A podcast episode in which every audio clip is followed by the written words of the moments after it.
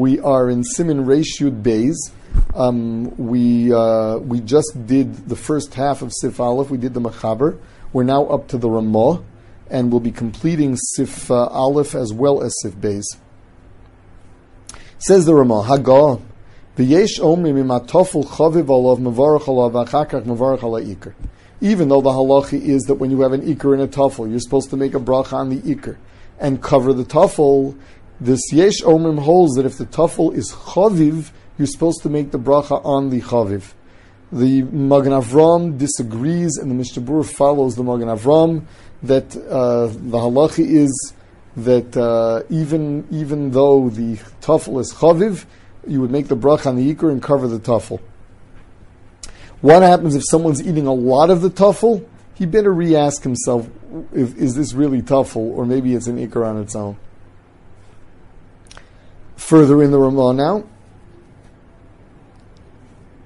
When is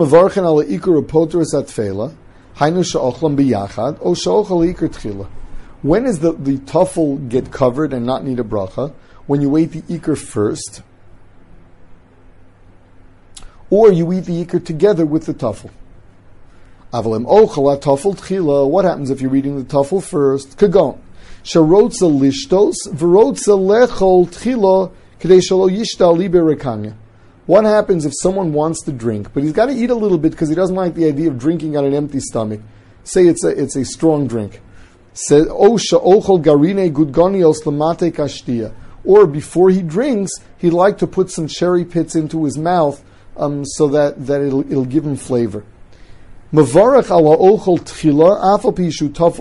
Makes a bracha on the ochel first, even though it's tafel, because he's having it first. This is the rule we had before.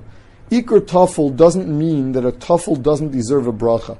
The tafel is covered by the bracha of the ikr. But let's say you're eating the tafel first, so you didn't make a bracha on the ikr. So you'll have to make a bracha on the tafel. Says the Ramah now, ve'eno mavarach olav rak shakol. But he only makes on this a shakol. Ho'il vu tafel acher.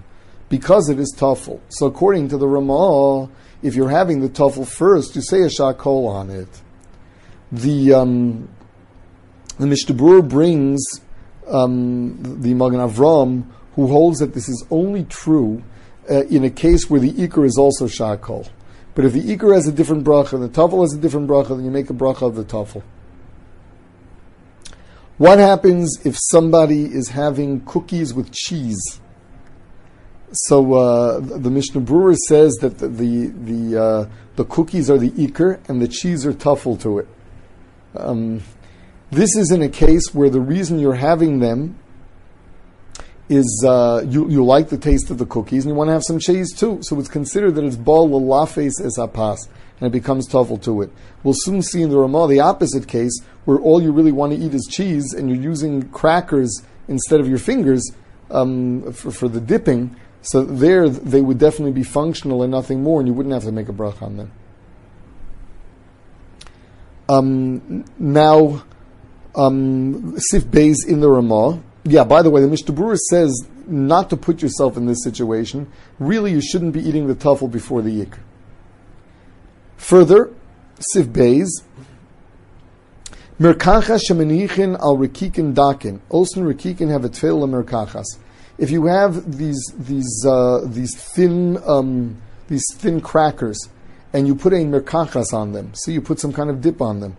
So the halacha is shadavar yadu miskadna lechol lechen.